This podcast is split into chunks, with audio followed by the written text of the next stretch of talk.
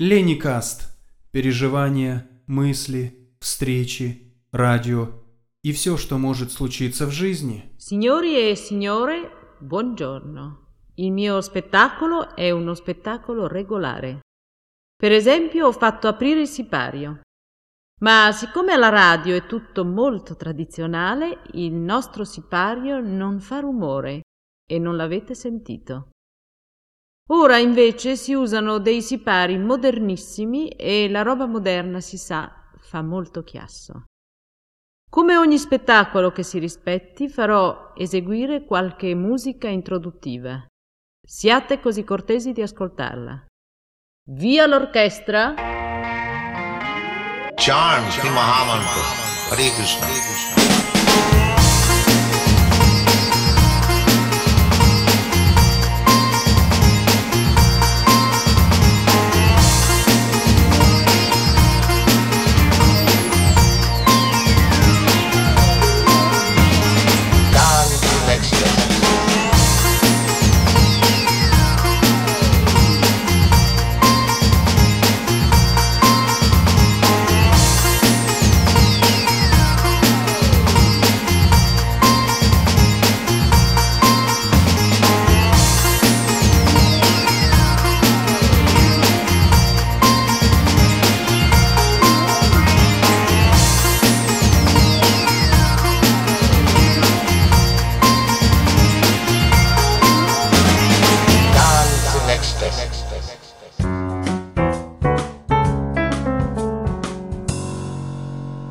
Ciao e benvenuta o benvenuto a questa nuova puntata di Lennycast, una puntata molto anomala per chi già conosce questo programma e ne conosce la struttura, anomala per gli argomenti che andremo a trattare in questo programma. Approfittando del fatto che la dottoressa Famiglietti oggi per motivi lavorativi non potrà venire in studio a registrare il suo cybercaffè, Lenny cosa ha pensato? Di stravolgere le carte in tavola e di creare un qualcosa che per te, ascoltatrice o ascoltatore, è inaspettato, è inatteso. Non è il solito Lennycast. Però in tutto questo calderone che andremo ad ascoltare, una cosa è certa. La scrittrice Viviana Gabrini mi ha fatto un grandissimo regalo, ovvero ha deciso di partecipare, di condividere, lasciare anche lei una traccia in questo pseudo diario online, diventando una presenza fissa nel programma e avendo uno spazio tutto suo che, di comune accordo, abbiamo deciso di chiamarlo Il Bazar di Viviana. Il perché di questo nome ve lo spiegherà lei. Lenny, perché questa puntata è anomala? Lo ripeto, perché trattiamo un argomento che di solito forse è un po' tabù, forse non tutti vogliono parlare di queste cose, anche perché forse non fa ascolto, ma siamo a fine ottobre, qui fuori incomincia a esserci un po' di nebbiolina. Sono quelle serate che è bello starsene in casa al caldo, ad ascoltare, ed è quello che tra poco faremo. Il tema principale è il viaggio. La vita è un po' una metafora del viaggio, o meglio, il viaggio è un po' una metafora della vita. Quindi c'è un treno che aspetta me e te che stai ascoltando. Tu prendimi la mano, non avere paura. Ci faremo compagnia a vicenda, ascoltando un qualcosa che forse lascerà un segno dentro di te, forse ti spingerà a porti delle domande, e se alla fine ci saranno dei dubbi, delle incertezze, oppure dentro di te si fisseranno delle domande, allora vuol dire che Lenny con questa puntata ha fatto un ottimo lavoro. Se invece a fine programma non sarà successo nulla, è una puntata di Lennycast in più. Sei pronta o pronto a partire insieme a me? Tienimi stretta la mano. Il viaggio è lungo, accomodiamoci, prendiamo posto su questo treno che è la vita. Buon ascolto.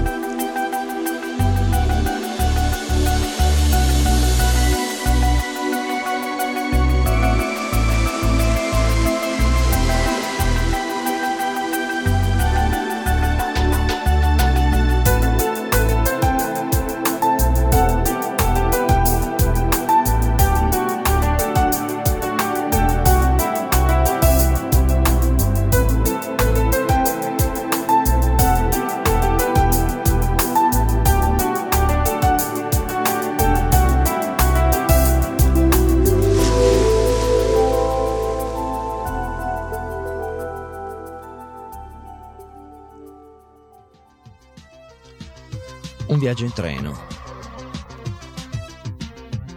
ne hai fatti diversi probabilmente, molte volte. È un andare in un certo senso automatico, ti siedi, forse leggi, forse dormi, il treno va avanti per la sua strada, sulle rotaie, sui binari, con un procedere ritmico costante, sempre uguale.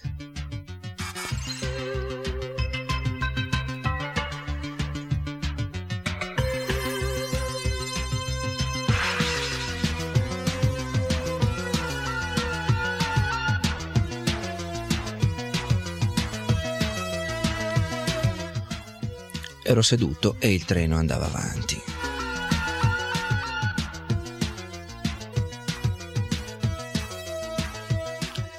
Avevo già passato un tramonto, una notte, e ora le prime luci dell'alba stavano apparendo fuori. Quando il colore del giorno o della notte cambia, un momento particolare che c'è quando finisce la luce, sta per iniziare il buio ed è il tramonto, oppure quando finisce il buio e sta per iniziare la luce ed è l'aurora. Ed è una simmetria particolare, quella che riesce a colorare il cielo di tinte straordinarie.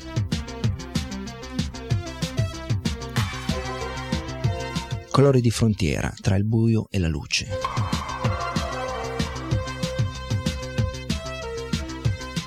Ero seduto in treno e stavo facendo i miei piani.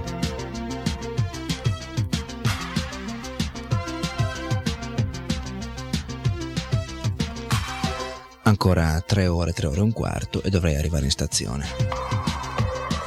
Lì in quella città ho qualcosa di preciso da fare. Persone da incontrare. Scenderò in quell'albergo, lo conosco, ci sono già stato altre volte.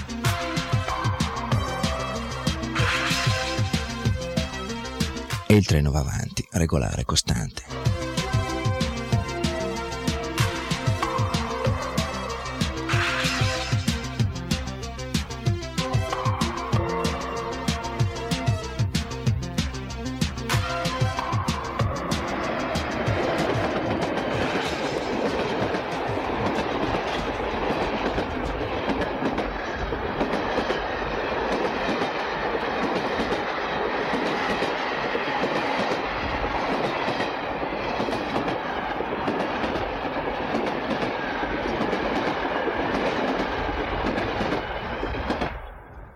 Colpo il treno si ferma.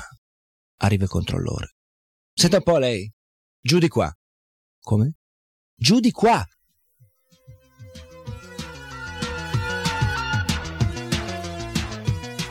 Devo dire che sono un po' sorpreso. Cosa vuole questo? Come giù di qua? Non sono ancora arrivato. Giù di qua ho detto. Ma come, scusi, giù di qua? Io non sono ancora arrivato, il treno non è arrivato. Non posso scendere qui, guardi fuori, siamo in aperta campagna. Giù di qua. Ma io non voglio scendere qua, non ho niente da fare qua, non è nei miei piani, non è nel mio progetto. Senta un po', non ho voglia di discutere né tempo da perdere. Giù di qua. E mi prese letteralmente a spinte. Apri la porta in fondo al corridoio e mi ritrovai giù in campagna, così in fretta e in velocità che non ho nemmeno fatto tempo a prendere le mie valigie, i miei bagagli, nemmeno il libro che stavo leggendo, nulla, così di colpo. Non me l'aspettavo, non era previsto.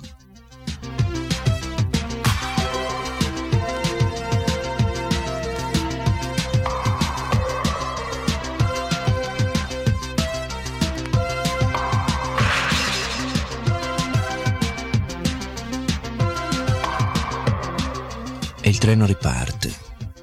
Lui non si ferma.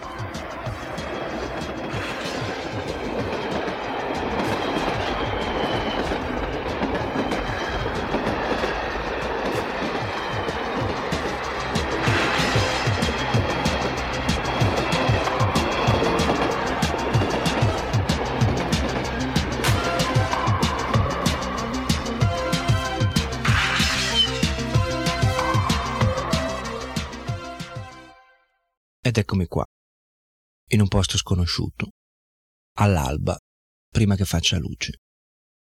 Non ho niente con me. Non ho amici. Non so dove sono. Non conosco nessuno.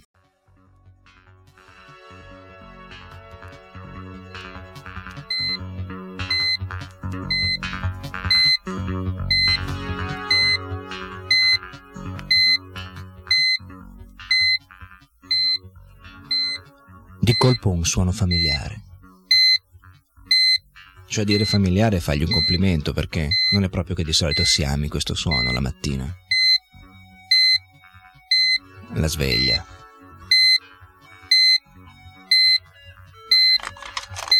Così un rovistare al buio e cercare il bottone per fermarla.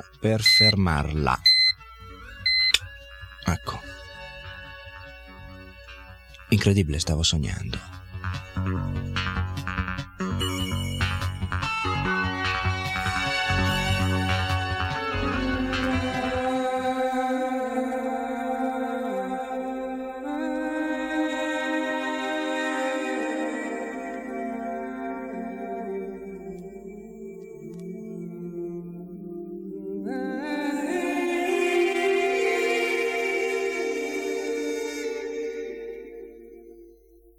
Stavo sognando. E non sembrava un sogno, sembrava vero. Tutti i sogni sembrano sempre veri. Eppure sognavo. Ma in quel sogno che sembrava vero, viaggiavo su un treno, avevo dei progetti, una destinazione, una meta, e di colpo mi hanno buttato giù, così all'improvviso. Sono svegliato ed ho visto per certo. Stavo dormendo, dal letto passavano macchine, uomini, il sole e la luna. Viaggiamo nei corpi, siamo esseri eterni. Miliardi di estati abbiamo visto, miliardi di inverni.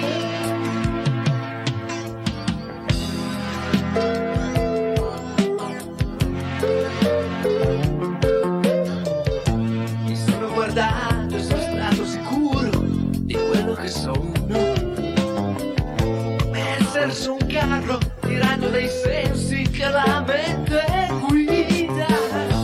Io sono il passeggero, il viaggio è tranquillo, il cocchiere sicuro, questione di controllo.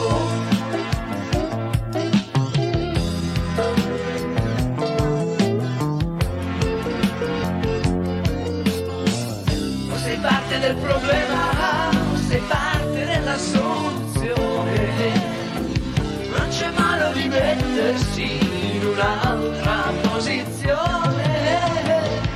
Sei parte del problema, sei parte della soluzione, non c'è male di mettersi in un'altra posizione. Il problema, la soluzione, io che stavo dormendo, che mi sono svegliato. Del corpo passavano, cioè noi viaggiamo in un corpo, viaggiamo su un treno o in un corpo, in un treno o in un corpo, viaggiamo comunque e c'è un veicolo che ci porta in giro, il corpo. Quella fermata improvvisa, inattesa, imprevista, fuori dai nostri piani è qualcosa di sicuro per tutti. Sicura sarà per tutti quindi la meraviglia a un certo punto, quando nel bel mezzo di un viaggio, quando sulla nostra agenda ci sono cose segnate per domani, dopodomani, appuntamenti, situazioni, persone, di tutto, qualcuno arriva e dice giù di qua, ma come, io non voglio i bagagli, no, niente, non c'è tempo, giù di qua, giù dal treno, fuori dal corpo, la morte.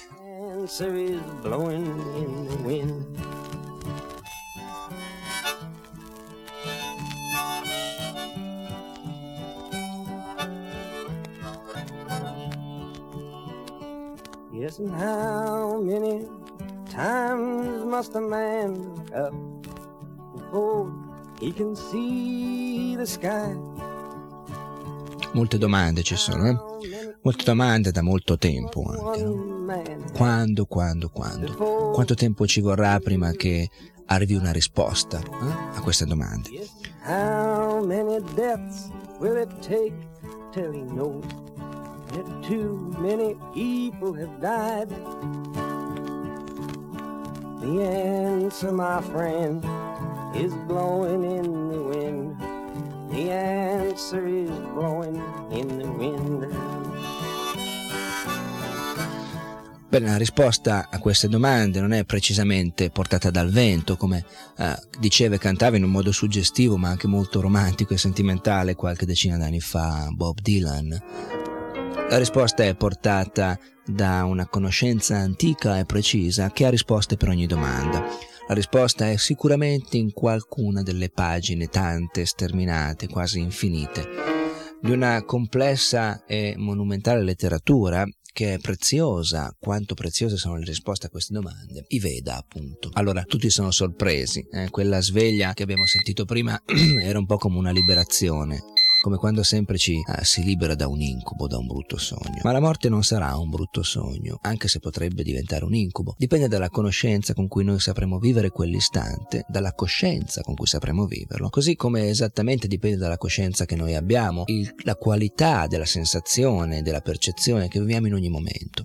Al nostro lavoro, al nostro posto di lavoro, leggendo, parlando, avendo relazioni, guidando, cercando, comprando, vendendo, amando, odiando, la qualità della nostra vita e quindi la coscienza che ne deriva successivamente dipende solo ed esclusivamente da che cosa, se non da noi, dal nostro desiderio, dalla nostra volontà. È vero, ci sono cose che non sappiamo controllare, le vedremo anche più tardi, però c'è una legge precisa, che è la legge di causa ed effetto, che dispone per noi un programma che non ci capita a caso. E di questo programma, i responsabili dell'organizzazione di questo programma, i responsabili siamo noi, nient'altro che noi, solo noi. Leni Kast.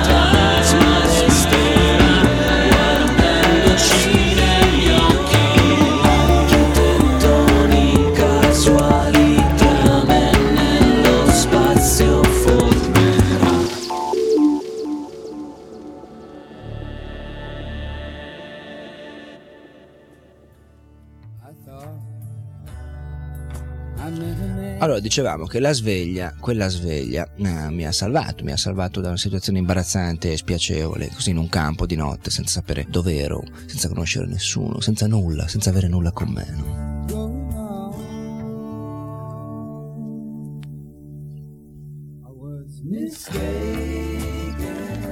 I was mistaken, stavo sbagliando.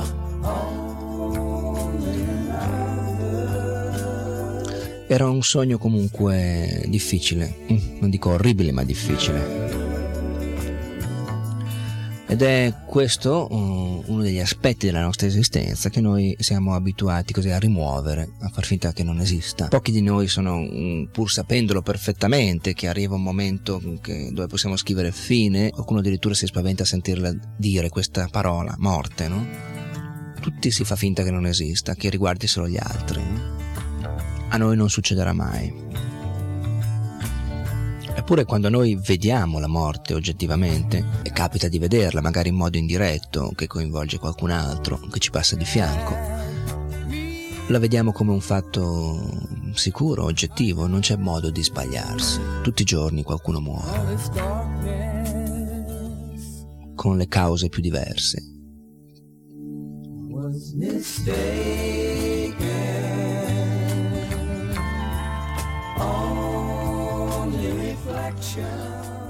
E lui continua a dire I was mistaken, mi stavo sbagliando. E tu che errore stai facendo? Stai facendo qualche errore o è tutto ok, fai tutto giusto? Nessuno è così sciocco da dire che sta facendo tutto giusto, che non sta facendo errori. Quindi io mi sto sbagliando è un'espressione che possiamo sottoscrivere, vale per tutti. Si può morire in un incidente. Ieri sera ho avuto una telefonata di un amico che mi diceva: sai, non vengo più domani a Firenze perché devo andare a Milano. Come mai vai a Milano? Ma perché la madre di mia moglie ha avuto un incidente. Che tipo di incidente? Ma, diceva lui, veramente quello che lei ha detto, perché è un po' conciato e un po' a pezzi, è che non lo sa. Lei si ricorda che guidava e poi si è ritrovata in un campo con della gente intorno che vociava confusamente e poi adesso si è ritrovata in ospedale. Non sa nemmeno che tipo di incidente ha avuto, eppure l'ha avuto. Ecco, se invece di essere lì a dire che non si ricorda l'incidente, lei avesse lasciato il corpo, come diciamo noi, fosse morta, avrebbe lo stesso stupore, la stessa meraviglia, anzi avrebbe più stupore e più meraviglia. Perché? Perché si è sbagliata molte volte vivendo, perché non ha trovato il modo, l'opportunità, il tempo di pensare a che cos'è la vita e quindi a che cos'è la morte. Nessuno ha mai tempo di pensare a queste cose. Se avessi tempo io di pensare a queste cose mi piacerebbe, beati voi che avete tempo di pensare a queste cose. Io non posso, col lavoro che ho, col ritmo di vita. È un lusso pensare alla morte e alla vita. Non è lusso, è intelligenza. A morire sono sempre gli altri.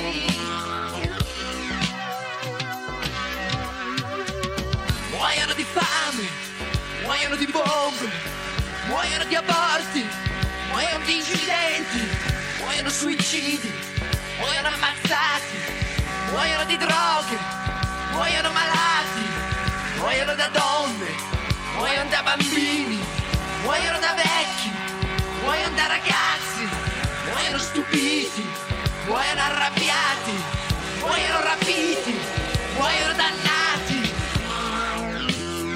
Tanto a morire sono solo sempre gli altri. Tanto a morire sono solo sempre gli altri. Tanto a morire sono solo sempre gli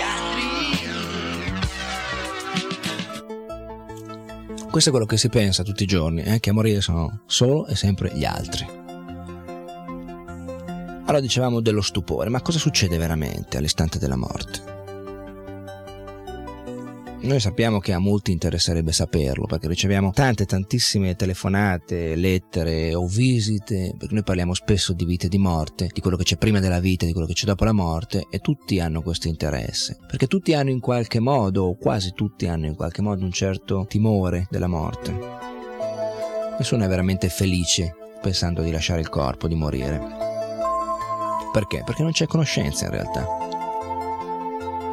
la Bhagavad Gita, che è uno dei testi più importanti cui noi ci riferiamo in questo studio, che si chiama Bhakti Yoga, che è un metodo per trasformare la qualità della propria esistenza puntando verso la felicità e venendo fuori da una condizione che è quella contraria alla felicità, cioè l'ansietà.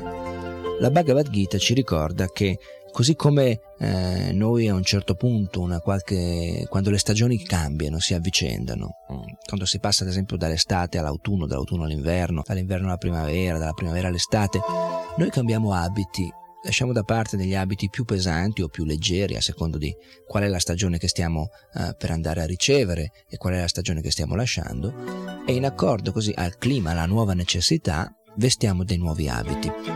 Ecco, non è molto diverso dire che noi muoriamo in autunno per rinascere in inverno, oppure muoriamo in inverno per rinascere in primavera, o muoriamo in primavera per rinascere in estate. E cosa abbiamo fatto? Cos'è questa morte? Cambiare d'abito. Né più né meno che cambiarsi vestito. Quelli che non servono più, che non sono più adatti, li rimettiamo, li lasciamo, diciamo che li lasciamo. Poi magari qualcuno di noi li mette via, ma a questo punto la similitudine non funziona più troppo. Diciamo semplicemente che smettiamo un abito per metterne un altro, come si smette un corpo anche per indossarne un altro. E quale altro?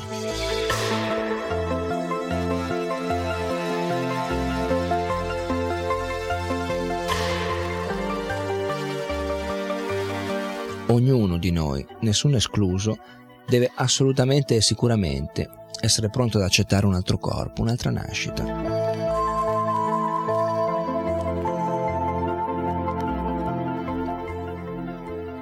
Tutto sommato questo non è difficile da capire o da accettare, eppure tutti cercano di scappare così la realtà che si presenta dura, difficile, che è quella della morte. Siamo veramente assai poco pronti a riceverla quando si presenta.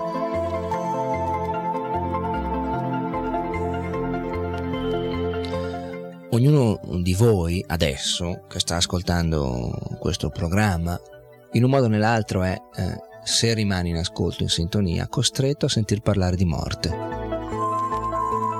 Bene, quanti fra quelli che sono in questo momento costretti a sentir parlare di morte, alla fine di questo programma, quando gireremo su un'altra musica o su un altro programma, manterrà la coscienza di questa, della necessità di incominciare a riflettere? Lennycast.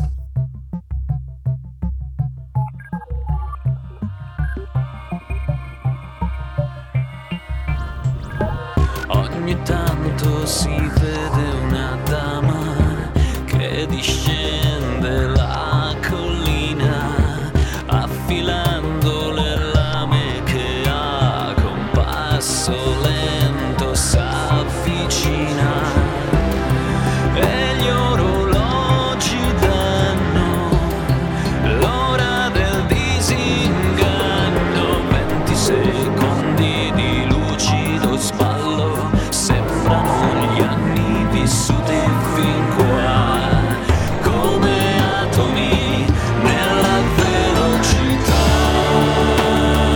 tesi sospesi.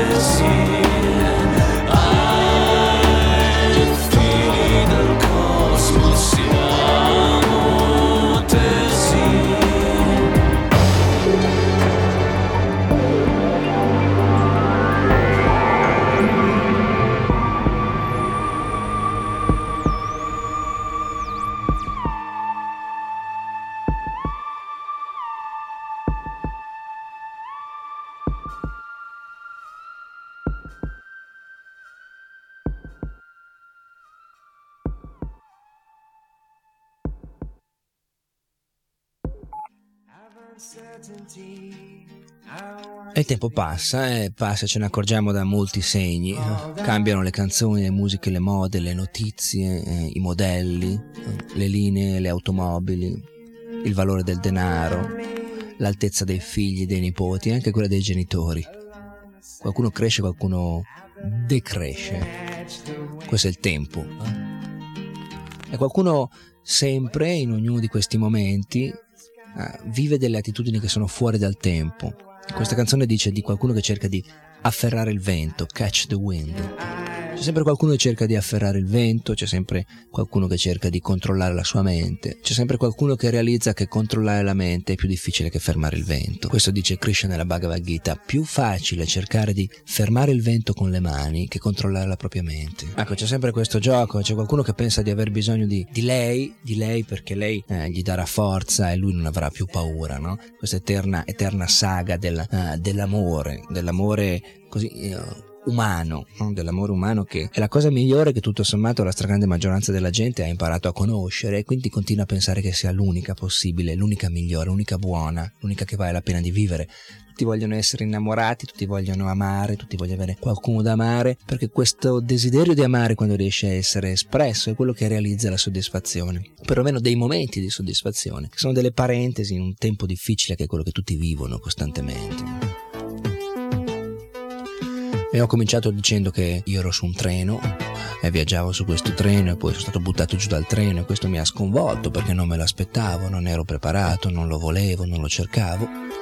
Ma poi abbiamo detto che quel treno era un po' il viaggio della nostra vita, e che qualcuno all'improvviso ci ferma, ci butta giù dalla vita e dice: fuori di qua, ma come, non voglio, proteste, l'istante della morte. E stiamo andando avanti a fare delle considerazioni, e è un effetto, è un fatto, anzi, lo dicevamo, che tutti hanno paura della morte. Ci sono miliardi e miliardi e miliardi e miliardi di miliardi investiti annualmente su questo pianeta dalle diverse nazioni per la ricerca scientifica, per la ricerca bellica, per produrre e inventare e trovare tecnologie sempre più sofisticate che sappiano produrre strumenti sempre più sofisticati al servizio di cosa? Di chi? Della difesa, cioè difendersi da cosa? No? Difendersi dalla morte, nient'altro che da questo. Oppure difendersi dalla noia, dalla solitudine, dalla paura di restare soli. Ed ecco allora l'industria del tempo libero, tutte queste incredibili serie di oggetti, oggettini, oggettoni che vanno a diventare esigenze indotte, che poi in realtà nessuno ha veramente bisogno della stragrande maggioranza di queste cose, ma tutti lo sentono questo bisogno, perché è un bisogno indotto, dalla necessità che deriva dal vivere in uno spazio sociale, umano, che spesso è vuoto, che spesso è arido, che spesso è appunto solitario. E quando c'è solitudine, l'idea dell'individuo con se stesso, quasi costretto a riflettere, lì arriva la paura, il timore. Quindi bisogna rimuovere l'opportunità di riflettere, riempendo questi spazi che si vuotano di volta in volta con ogni tipo di cosa insensata, non importa quanto, basta che serva a riempire questo vuoto, basta che serva a rimandare la paura, ad aggiornare questa paura a un altro momento. Preoccupiamoci del presente, non stiamo tanto a pensare a domani, no? Il fatto è che ogni domani, che è poi ogni presente, quello successivo al presente che viviamo ora, adesso è una certa ora con un certo minuto. Fra un attimo solo, ora non è più quell'ora, quel minuto che stavamo dicendo prima. Allora, qual è il presente? Il presente non esiste in realtà, esiste continuamente il tempo che scorre, e quindi rincorrere la gioia nel presente è un grosso gioco d'azzardo, perché quanto durerà questo presente? Nessuno di noi è in grado di stabilirlo, né tantomeno di pensarlo, non dipende da noi. Dobbiamo essere pronti a essere buttati giù dal treno ad ogni momento. Quindi pronti cosa significa? Con conoscenza, sapere cosa bisogna fare quando ci troviamo di notte all'alba in un campo sconosciuto, senza conoscere nessuno, fuori dal treno e il treno è andato avanti, fuori dal corpo e il corpo non ci riguarda più, non è più nostro, non è più lo strumento attraverso il quale noi agiamo. Eppure ci siamo ancora, siamo una coscienza che si sta domandando: ma io chi sono? Io chi sono se il mio corpo è lì, lo vedo, è morto, e io che guardo il mio corpo morto chi sono? Io non pensavo di essere il treno mentre viaggiavo sul treno, però pensavo di essere il corpo mentre viaggiavo dentro il corpo. Questa è un'allucinazione, si chiama illusione.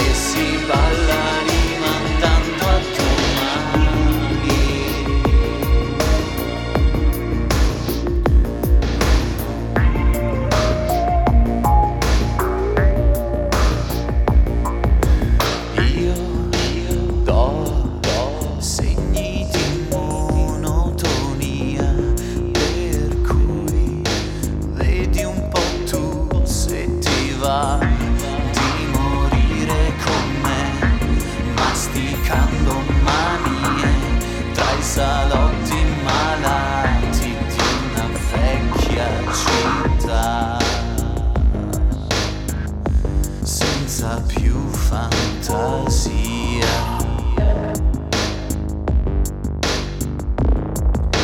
Ti mostrerò come il desiderio cade in basso, conoscerai come gioca il serpente nel cuore della notte.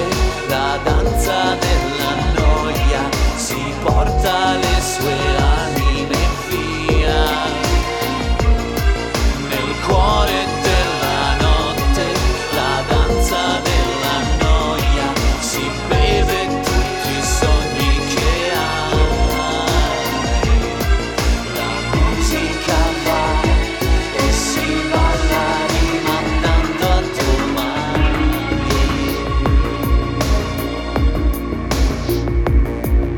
Stanchi di sognare,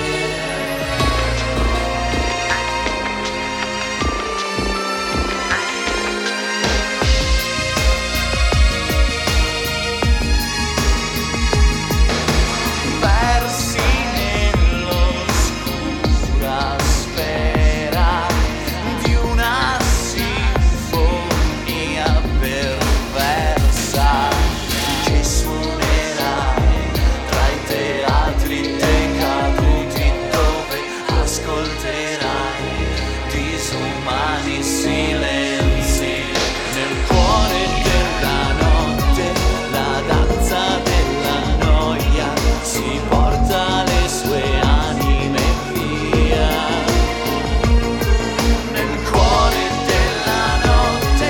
La danza della noia ci lascia un mondo in anestesia, anestesia, anestesia, anestesia, anestesia.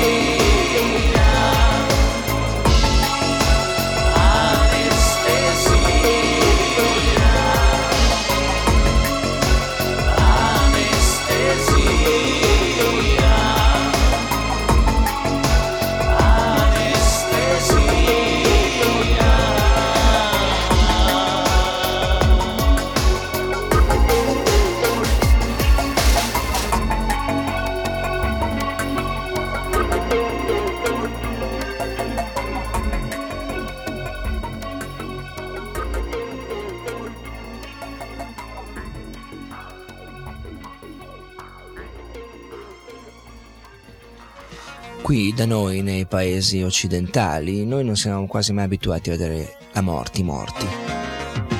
C'è sempre qualcuno che stende un velo, dicono i cronisti, pietoso sui corpi morti. Quella pietà in realtà è la voglia di difendersi dalla paura di vedere la morte in faccia.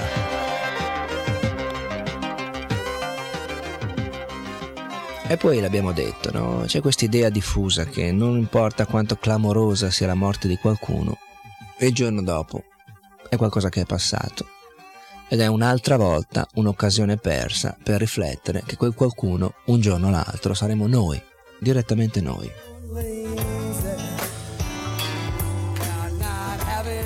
C'era un grande santo molto molto tempo fa, un grande re saggio e santo, sapiente, si chiamava Yudhishthira Maharaj.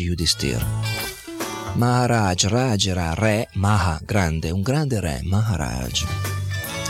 Una volta Maharaj Yudhishthira aveva, qualcuno aveva domandato a Maharaj Yudhishthira, sovrano, re, maestà, qual è secondo te la cosa più sorprendente in questo pianeta, in questo mondo?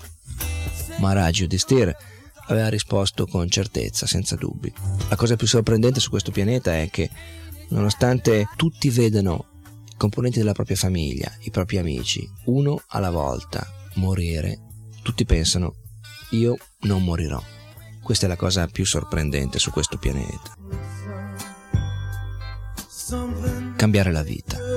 C'è un personaggio, un brahmana, un sacerdote, un saggio vissuto circa tra il 320 e il 390 prima di Cristo in India, che era il primo ministro e consigliere di un re indiano, Chandragupta, E questo personaggio si chiamava Chanakya Pandit. Pandita è un titolo che si dà a uno studioso, un erudito, a un maestro di conoscenza. Chanakya Pandit è rimasto famoso nel tempo per una raccolta di aforismi compilati da lui, che appunto si chiamano Chanakya Shlokas. Shlokas sono delle massime, come delle sentenze, dei versi. Alcuni di questi sono veramente molto sottilmente arguti perché rivelatori. L'intelligenza di qualcuno che sappia sintetizzare nelle parole qualcosa di importante la possiamo scoprire quando le parole producono in chi ascolta un effetto di un'esplosione di realizzazione. Quando qualcuno riesce a farci realizzare qualcosa con le sue parole, quando qualcosa si muove in noi, nei nostri concetti, nelle nostre realizzazioni, si muove in avanti in senso progressivo, ecco, questo qualcosa è normalmente definito sensato, utile e intelligente. Noi definiamo, in accordo alla conoscenza a cui ci riferiamo, utile, sensato e intelligente tutto quanto ci avvicina alla comprensione della nostra vera identità e quindi alla comprensione del fatto che siamo individui eterni, perché siamo anime spirituali e che viaggiamo dentro corpi temporanei come tutta la materia, come tutta l'energia materiale. Non importa qual è il tipo di corpo dentro il quale ci troviamo a viaggiare, ci sono infiniti tipi di corpi, ci sono, cioè non infiniti forse, ma così tanti da sembrare tali. Sono 8.400.000 differenti specie di esseri viventi. Una vespa sta girando qui intorno al microfono dove io sto parlando adesso e conferma che il suo è un altro modello, viaggia in un corpo di vespa, è un corpo che a volte noi troviamo spiacevole, difatti io sto guardando con circospezione, sto guardandomi intorno, eppure è un essere vivente. Dentro quel corpo di vespa c'è un'anima eterna, esattamente come c'è un'anima eterna dentro il corpo di questo che vi sta parlando, o c'è un'anima eterna dentro il corpo tuo, di te che stai ascoltando. Magari ti chiami Paolo, magari vivi a Pisa, magari, che ne so, ti chiami con un altro nome e vivi da un'altra parte. Eppure non sei ugualmente in ogni caso il corpo dentro il quale abiti.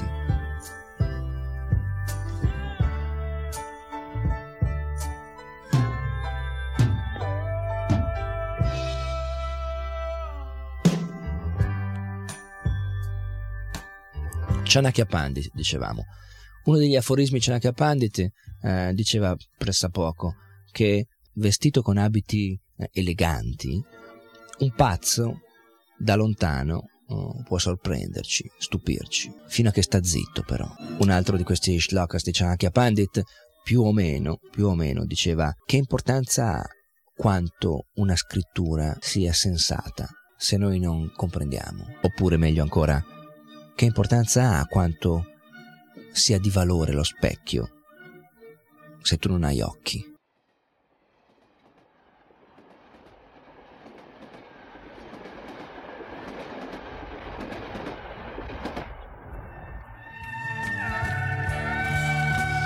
Gli occhi sono quelli che ci fanno vedere la conoscenza. Non importa davanti a quale meraviglioso specchio noi ci si possa trovare, se non ci sono gli occhi per usarlo questo specchio, lo specchio non ha nessun senso. Lo specchio può essere un progetto di vita, quello che tu pensi il successo della vita. Servono gli occhi per apprezzare lo specchio, per considerarlo, per accorgersene. Questi occhi sono quei famosi occhi che ci danno la visione quella con la V maiuscola, vederci chiaro, capire chi siamo, da dove veniamo, dove stiamo andando. Questi occhi possono magari anche essere orecchie, non importa. Orecchie quando si tratta di ascoltare qualcosa che in qualche modo ci avvicina alla comprensione della verità, quella che si chiama verità assoluta, che è presente nei Veda, nella Bhagavad Gita, nello Srimad Bhagavatam, in altre scritture che sono lì precisamente composte, scritte, compilate da Dio stesso, la persona suprema, Shri Krishna, per insegnare, per aiutarci. Leggevo stamane che adesso stanno accorgendosi che i neonati cosiddetti incominciano ad avere percezione, ad ascoltare, ad avere precise sensazioni, dicono ora loro, dal sesto mese, dal concepimento, all'interno ancora dell'utero materno. Hanno messo dei microfoni dentro l'utero di una madre incinta al sesto mese di gravidanza, e hanno registrato. Cosa hanno registrato? Hanno registrato esattamente quello che succedeva fuori. Cosa significa? Che questa cavità, questo rifugio, questa grotta dove si sviluppa il cosiddetto nascituro, quello che andrà a nascere, è permeata esattamente dei suoni dell'ambiente esterno. Questo vuol dire che quello che ascolta la madre, il posto fisico dove la madre si trova, con i suoi suoni o i suoi rumori, con quei discorsi, con quelle parole, vengono registrati precisamente così come sono dal bambino. In base a questo e anche ad altri esperimenti, pediatri e ricercatori americani e anche di tutto il mondo sono oggi convinti che i bambini comincino a sviluppare i propri sensi, e in particolare l'udito, attorno al 6° mese di gravidanza, e che negli ultimi mesi prima della nascita partecipino, seppur indirettamente, a tutti i momenti della vita quotidiana della madre incinta.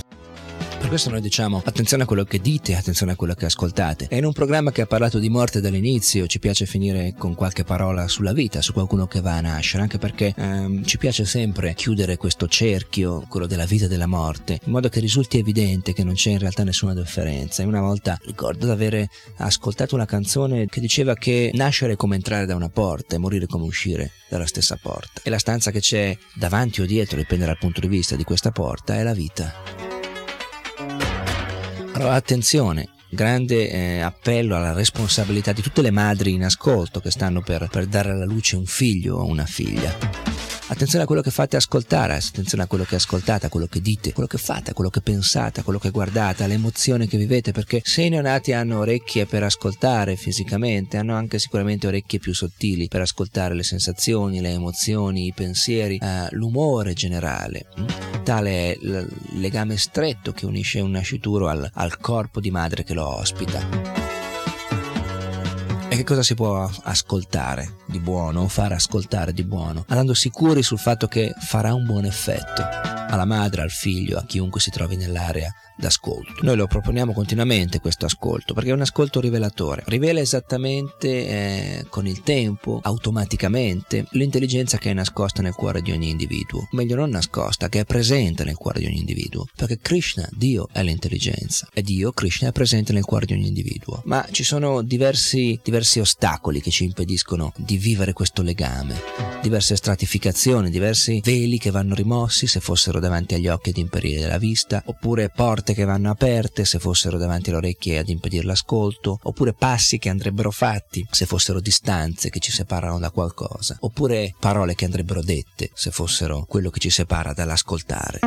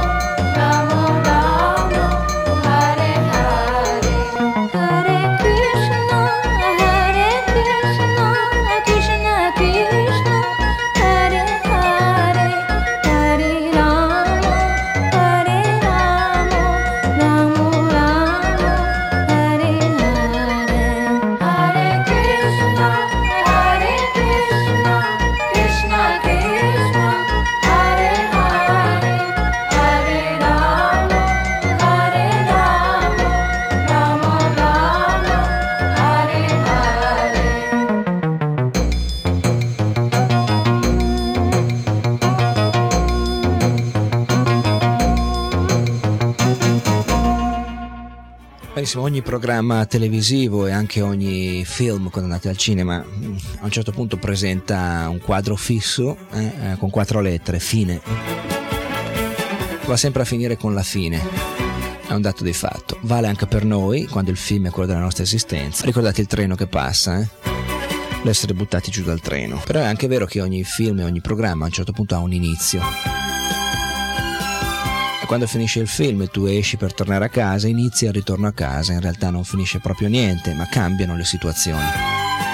Allora dobbiamo capire come cambiare in meglio, come uscire da un brutto film che tutto sommato non ci piaceva guardare, vivere, e vivere una vita migliore, che abbia più senso. E la vita migliore conquista senso quando sa darci appunto questa conoscenza, che sa spiegarci sia il senso della fine che quello dell'inizio. Noi consigliamo sempre il Maha Mantra, il grande mantra che porta alla liberazione. 16 parole che hanno un valore inestimabile, che difficilmente è realizzabile da noi, perché non abbiamo la capacità di percepire esattamente la grandezza, il valore, la potenza, l'assoluta verità di queste parole. Krishna, dicevamo difficilmente comprensibile il valore, la potenza e la ricchezza di queste sillabe. Krishna.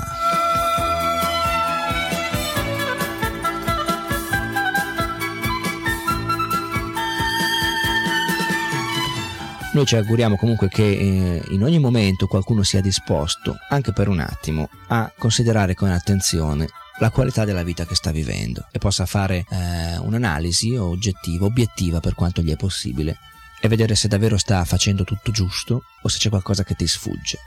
Se ti sfugge qualcosa, hai bisogno di aver voglia di cercare queste risposte.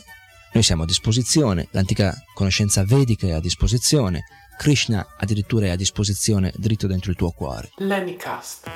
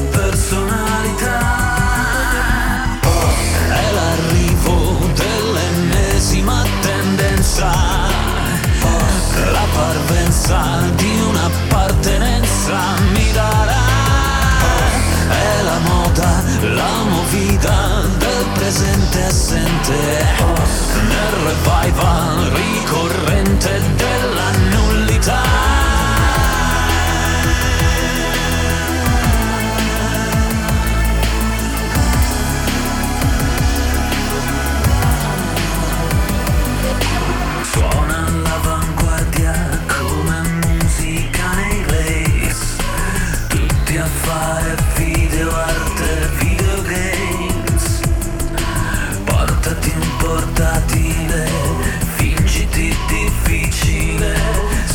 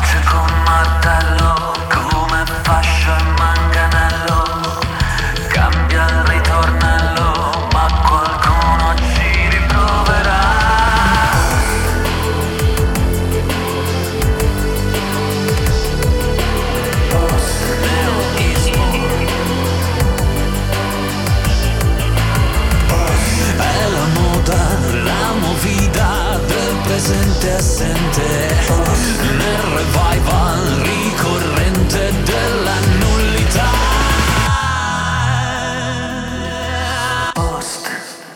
E adesso andiamo a bussare alle porte del Bazar di Viviana.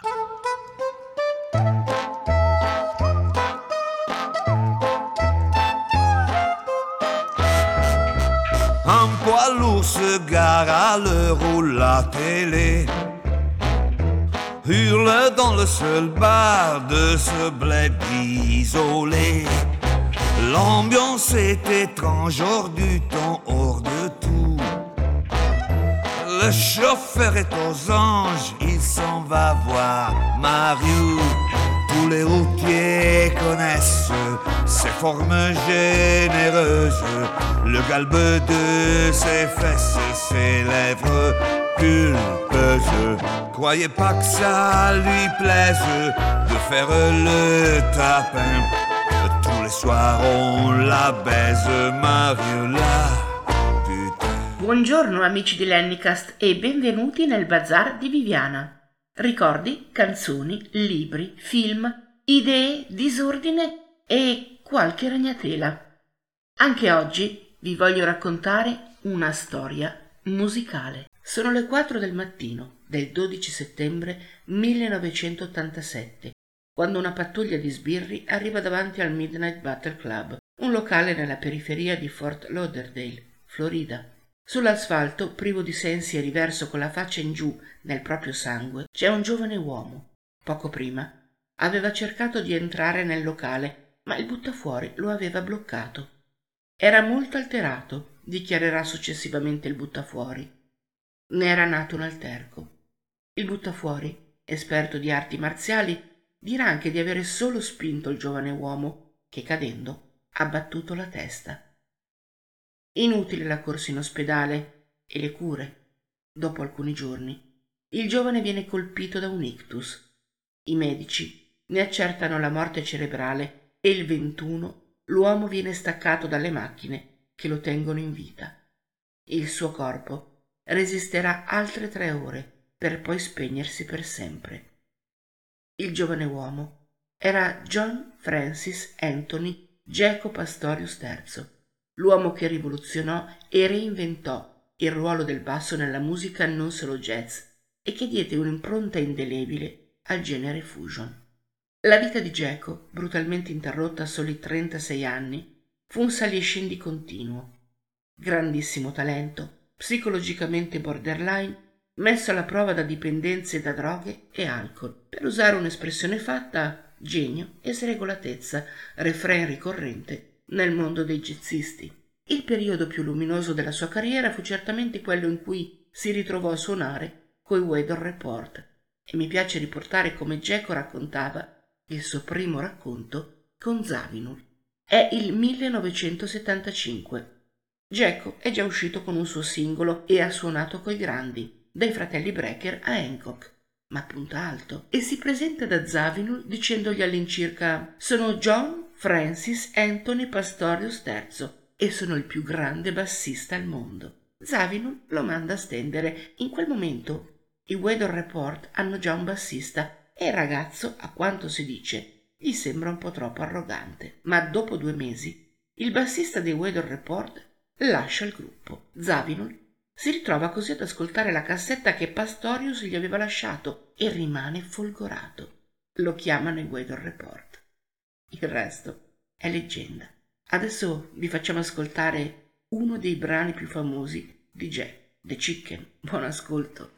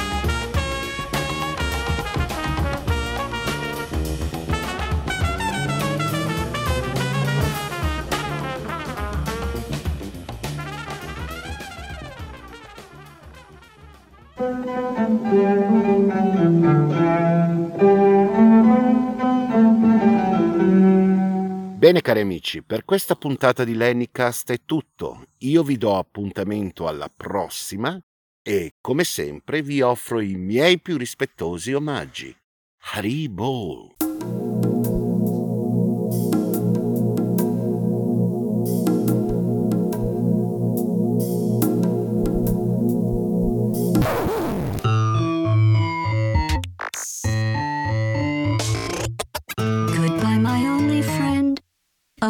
Did you think I meant you? That would be funny if it weren't so sad. Well, you have been replaced. I don't need anyone now. When I delete you, maybe I'll stop feeling so bad. Go make some new disaster. That's what I'm counting on. You're someone